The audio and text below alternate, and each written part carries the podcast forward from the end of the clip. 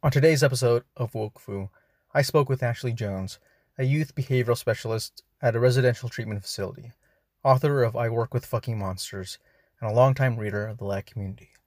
Our discussion covered everything from the emotional baggage of social work and clients who call in the middle of the night to the lack of diversity within the social work industry. Pull up a chair, light a joint, and let's go down this rabbit hole together. Welcome to the Woke Fu Podcast, a conversation about the hidden strings that shape our culture, politics, and our identities. I'm your host, Rainier Menington.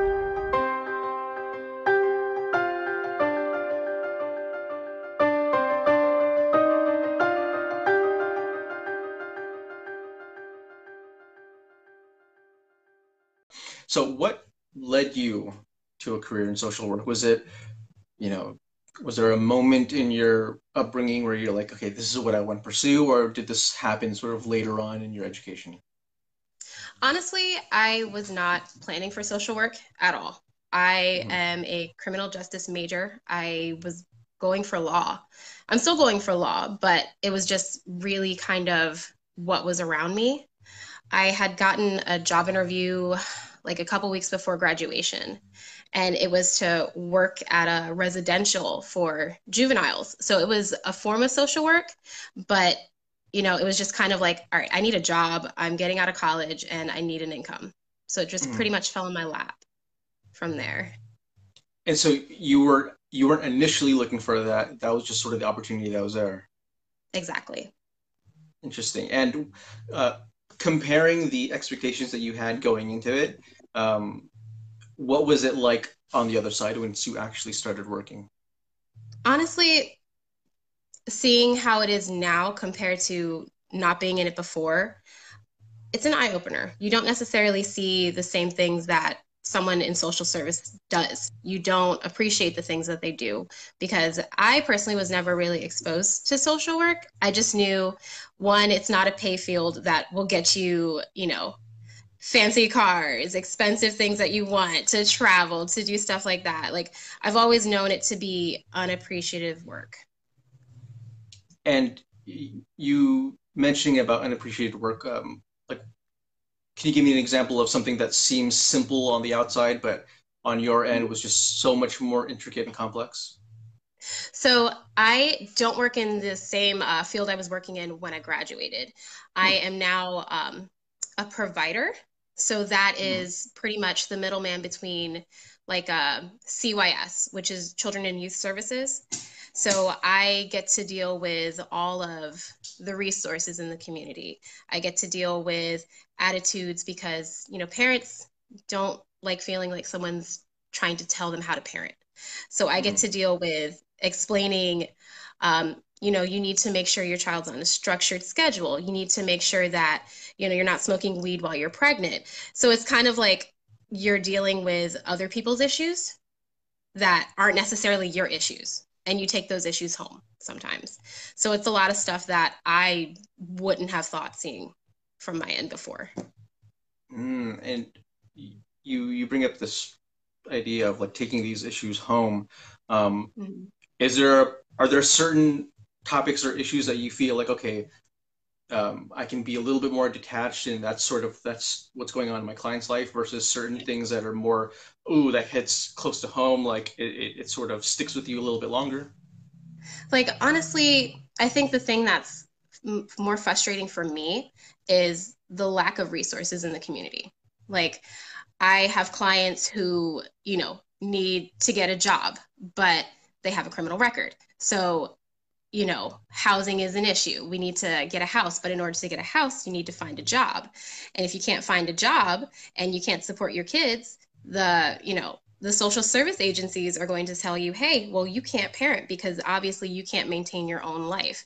So it's a struggle when, you know, you're telling someone, just keep trying, you know, there's stuff out there, you know, I have resources, let's, you know, try and do this application. And then, you know, going home at the end of the night is just like, okay, well, I have nothing new to give you tomorrow when we meet. So it's just, you know, it's, it's frustrating and it, it's sad. It's sad.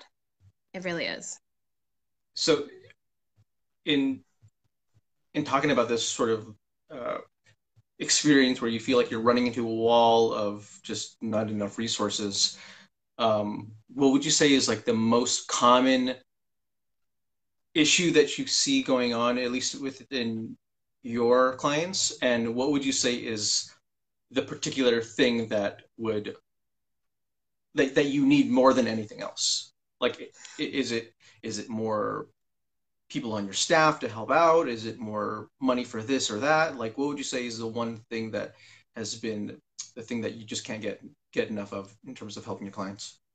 Honestly, diversity. We need more diversity in social services. I work for a predominantly um, minority company, and it's completely different compared to seeing, say, like a county worker who everybody's white. Everybody grew up in the suburbs. They don't understand the same cultural differences as, you know, a parent who is black and who disciplines differently compared to what the curriculum tells them to parent. So honestly, I think what we need in the social services are more people of color because then you have that connection with the client who okay wow you're black. Awesome. I was expecting someone who was white and who was going to tell me that you know I am not parenting appropriately or I am too hostile when I talk to the county worker. I want someone who can understand that, you know, there are differences. And you know, you're not being hostile, it's just how you're talking or how you were raised or how, you know, just your personality in general. Because it's I work I work in a very high populated Hispanic environment and majority of the people in social services are white um, yeah. So when when discussing the importance that diversity plays in terms of like understanding that you know this person isn't having an attitude or this person isn't mm. you know acting in sort of the manner that you're trying to depict them as um, mm. it's funny because it, it, sort of reminds me of um, you know growing up in my family and how a lot of Filipino families talk very loud and very animated, and sometimes people can misinterpret that as like, oh, there's just like aggression or someone's kind of yeah. having some sort of attitude. Um, what do you think is preventing the industry from being more diversified? It seems like there are lots of uh, people of color who want to get into social work, but why yeah. is it that on the opposite end, the people who end up getting hired are predominantly white? Honestly, my county is kind of biased. Um, it's the same with education. We're a highly populated minority environment, but the teachers in the school district are white too. So it could be hiring policies. It could be, you know, they're not necessarily encouraging people of color to stay. They're not encouraging, you know, people to want to apply because one, it's unpredictable. Two, the appreciation is terrible. The pay is not good. Um, I was working at another agency and I was getting basically getting my ass beat at, at work for like 12 bucks an hour. And it's just it, it sucks. It does. It sucks. And you know the burnout rate is very high. People would much rather do something for less work and more pay. It's just an exhausting field. And sometimes if you grow up with social services in your life you know you don't want to participate in that system. You want to get out of it. You want to completely get away from that you know that that culture. So there's a lot of reasons why but working in my agency, we all come from different backgrounds um, Dominican, Puerto Rican, Mexican, Black. Um, we have a few white white coworkers, and it's just like you know, my job is amazing. Um, my boss relates to us. My boss is a minority. My boss encourages us to, you know, do our best that we can with the resources that we have. So I think honestly, it may be a boss thing too. Yeah. So, do you have some sort of um, any examples or experiences where something happened that could have been solved had there been a, you know, uh, a social worker who was more in tune with that person's culture or in tune with um, what that person was going through? Honestly, it it really depends. I've had a lot of issues with, you know, county workers not like stepping in and preventing something. Um, we uh, we have uh, this thing that happened a couple couple months ago. There was a trial, and uh, this little girl had uh, been removed from her house and put into foster care. Um, and her foster parent, you know, they were ready to adopt her. And the judge on the case, because it was court ordered, had removed the child from foster care and placed her back with her family. Foster uh, has just kind of stepped back, and the mom and the dad ended up uh, sexually assaulting and murdering the little girl. Um, yeah, it, it, was big. Uh, I forget her name, but her name I think was Grace, and uh, the county right now is a little under fire for that. So it's it's a lot. Social services, you know, can step in and change a lot of things, or you know, they can prevent a lot of things, or they can at least you know bring attention to things. I had one of my first cases. This little boy, uh, it was physical abuse, and you know, the dad just didn't understand that he's six years old. You shouldn't be punching him in the chest because, you know, he doesn't like doing his homework the way you want him to do it. And, you know, just being there and telling him, hey, this is not okay. We're going to work on parenting. You need to do better. It resulted in the kid just being removed from the home because I'm documenting the concerns. I am communicating the things that he should be doing, but he's not doing. I'm com- I'm communicating, you know, appropriate discipline methods, but he's continuously doing the same things. And eventually, you know, the county stepped in and the child was removed. So it's a lot. Like social workers, you know, can be that one voice where, you know, they don't have one. You know, especially in schools. You have kids who, you know, have rough home lives and they don't have someone to talk to.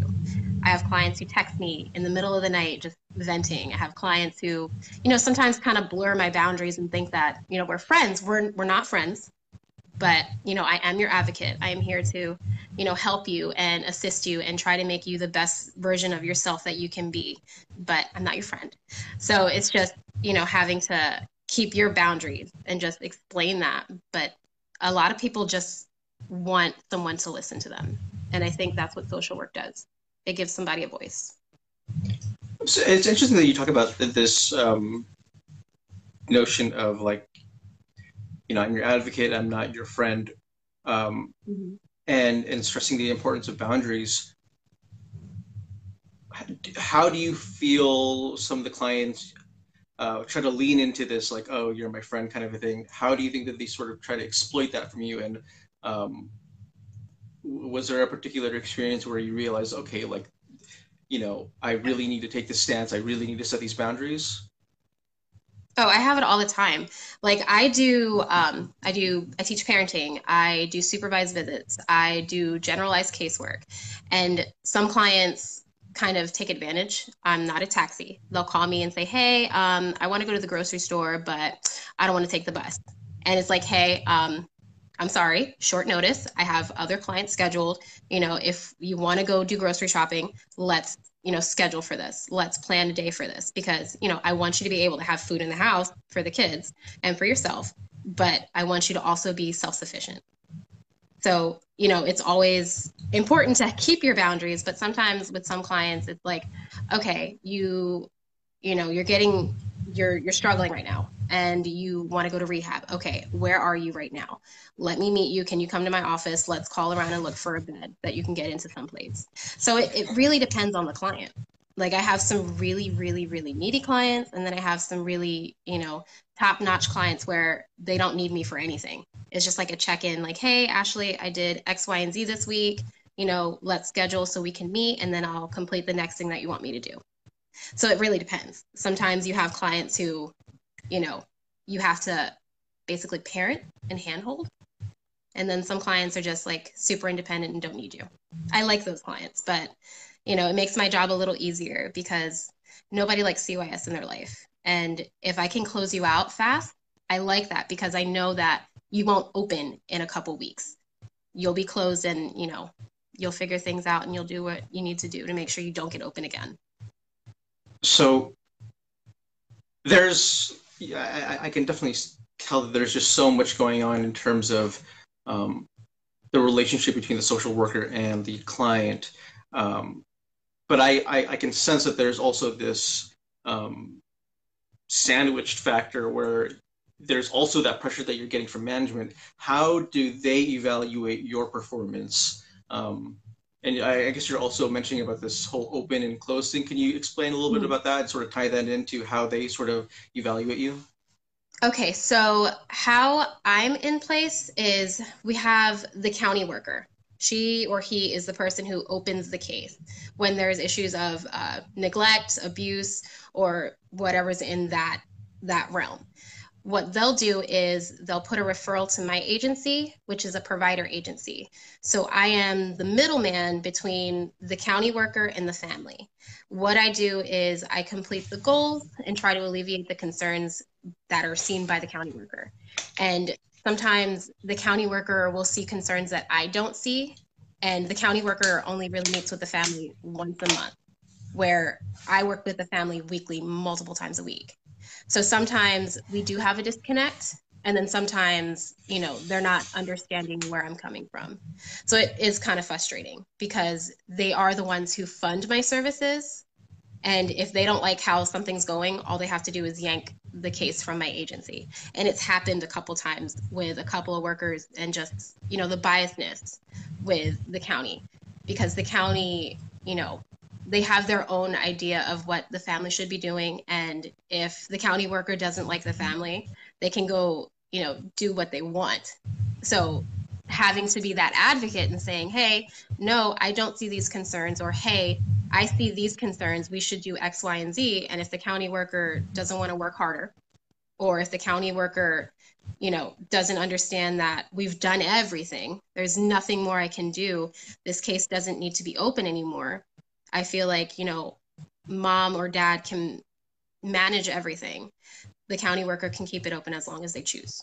So it's kind of like, you know, I don't really have the control in that aspect, but it can be a little powerlessness.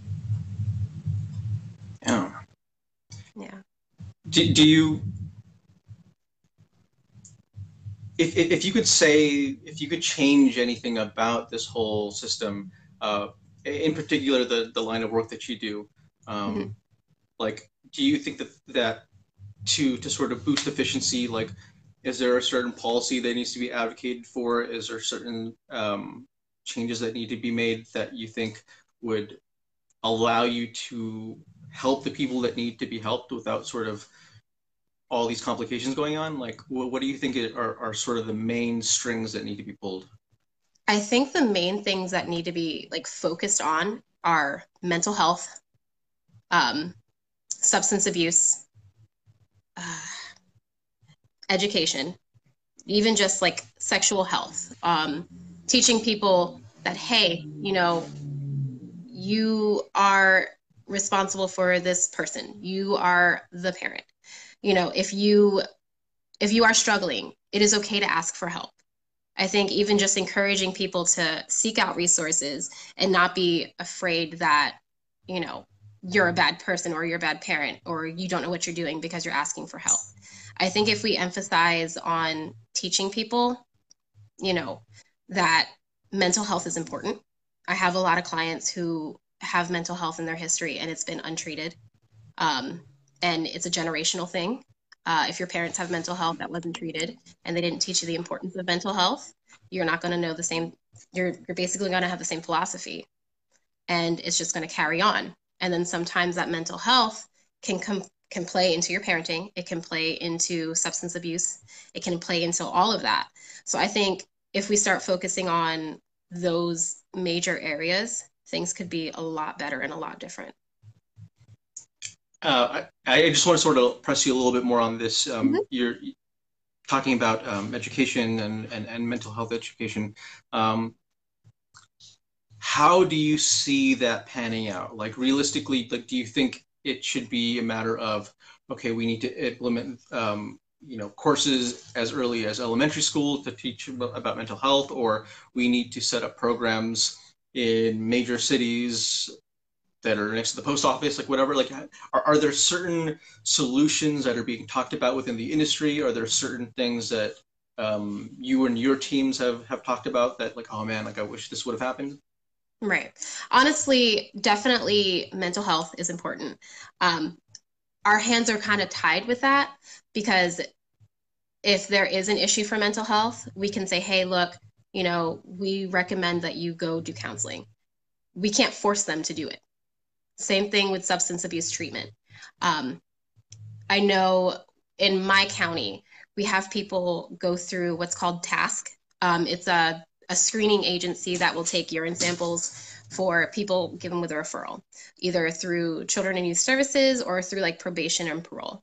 And they have to call in every day and they're given a number. If that number is called that day, they go in and provide a sample. That sample costs $5 and that's a week. I have clients who can't afford that. So it was a big issue of, you know, my clients can't go in and, you know, provide a sample. So if you miss a calling, it comes up in the sam it comes up in their system and they label it as a positive screening. So say we go to court and you have a substance abuse history and you haven't been going to your urine screens for 2 months because you lost your job and you can't pay $5 a week to go get that screen and the only thing that they provide in court is mom tested positive for these weeks. Mom may not have been using, but it's still she's still guilty in in in the sense of the documents. So simply because she couldn't pay. Mm-hmm. Yeah. So my agency started what's called DICE. Um, we provide urine screens for free, all hours of the day. So if the county worker wants this case to be, you know, a drug and alcohol based, with casework. Uh, they just have to send the referral, and we can screen them after hours. We can screen them on holidays. We can screen them on weekends. And honestly, working with a population in a very poor city, it makes it so much of a difference. Like I've had clients where, you know, before our program started, I would give them $5. Hey, I'm picking you up. We're going to go get this urine screen. And I'll wait outside, give them the $5. They'll go in, screen, and come back. Because you know you're setting someone else up for failure if you know their situation and you're not giving them any kind of assistance to get to where they need to be so it, it sucks it does it sucks like this this screening process and, and the fact that they put up this paywall this five dollar mm-hmm. paywall mm-hmm. to, to you know and then they're not even they're not even allowing the option for the records to say oh you know did not take because you know yeah client could not afford like there's no third yeah. option it's either you pass or you fail do nope. you think i mean from an outsider looking in like it seems like that is essentially just set up as an incentive for profit at that yeah. point like where it basically is it basically is and it's just like you know you you you know they don't have a job or a place to live and you're setting them up for screens weekly and they can't even afford bus fare so, you know, it's just it, it's it's a process. It's it's a thick, sick process. So I try to tell my clients, hey, you know, just if you are struggling, let me know and I can try and find something. And then just being in a system where everybody needs something and our resources are so limited, it's you're just like kind of chasing yourself in a circle. Um, two two more questions. Um, mm-hmm how much do you think it costs in in the area that your clients live? How much do you think the cost of living is versus how much do you think um, they are actually making slash they are receiving in benefits? Ugh. Okay, so I live in Reading, uh, and we were listed. We're continuously listed as one of the poorest cities in America. So, you know, our price of living is it's it's not super high but we don't necessarily really have a job market. Um, you can buy a house here for like thirty-five thousand. That's like the average, and you know our streets suck. our roads are terrible. Um, we have small businesses, but they're not necessarily flourishing. We have factory work here, but it's pretty much you either work at the like Sweet Streets factory or you work at like a staffing agency. So honestly, we don't have wealthy people here. And, you know, it's just it's it's a smaller city we're like we've always been compared to like a, a smaller Philadelphia, but a poorer Philadelphia. If that makes Mm. sense. And in, in terms of um, the types of jobs that your clients have, or the types of, you know, like their living situations, like how much do you think on average a lot of them have a month to live off? Well, everybody's on welfare. Everybody uh, uses WIC. Uh, everybody has some sort of assistance from some agency. Uh, we have the Salvation Army, who does provide some housing resources. Um, when we get a list of housing agencies opening, it's like it's like Christmas, and they open maybe three times a year. So they close maybe mm, maybe about 10 days after they open. And basically, let's say I have a caseload of like 25. 20 of my people are pretty much on some sort of housing assistance. So we're we're broke here. We're broke. So it's just, you know, there's a need. We need finances, we need resources, we need we need a lot. We need a lot here. Uh, my my last question for you, uh, sort of tying in everything, all your experience that you've that you've had. Um, and also, I, I didn't get to ask, um, how long have you been doing this? How many years? Okay, so when I was working at the residential, I was there for about a year. But getting into this job, it'll be four years in March. So within the five plus years that you've um, been doing this type of work, do you find social work to be meaningful, and do you have plans to stay? It can be meaningful depending on the situation. Um, the other day, Wednesday, I got a call from a client who her 15 year old son punched her in the face and she called the cops. So I went to the house, tried to de escalate that situation. The cops were already there. And, you know, the kid finally broke down and had like, had an emotion after like working with him for like a couple weeks. And, you know, it was just like, okay, well, we got to this point because this situation. But knowing that I'm helping somebody who's never really had a voice on another spectrum, like I had a client, um, this little boy, the little boy whose dad was punching him because he was six and not doing homework the way his dad wanted it. He got adopted and he was the happiest little boy with his adoption family. And it just kind of, you know, that's the the good stuff I look for. Just knowing that I help someone, whether it be, you know, the child is with their family and they're happy, or they're out of a bad situation and they're happy. It's just as long as somebody's okay, that's what makes it fulfilling. As long So- as I can do something. So having to like wade through all of that shit is worth it, so long as you know that that at the end there is at least some sort of resolution that they'd be okay. Yeah. Yeah. Awesome. Um, well, Ashley, thank you so much for joining us. Um, is there, you know, anything that you're working on, anything that you like to promote or plug before I uh, uh, pass off? Well, now that you ask, I actually wrote a book about my social work. oh my god! yes. Uh, this is when I was working at a, a residential, and um, it was not the fun part of social work. So I titled it "I Work with Fucking Monsters." It's available on Amazon. oh my god! Yeah. yeah. Well, so that I'm was. so glad that you joined. Uh, we'll have to, we'll have to uh, have you do a reading of that and, and, and yeah, it's great. uh, about your experiences. Um, again, thank you so Ashley. Um, so much, Ashley. Thank you. it. All right, take care. Thank you.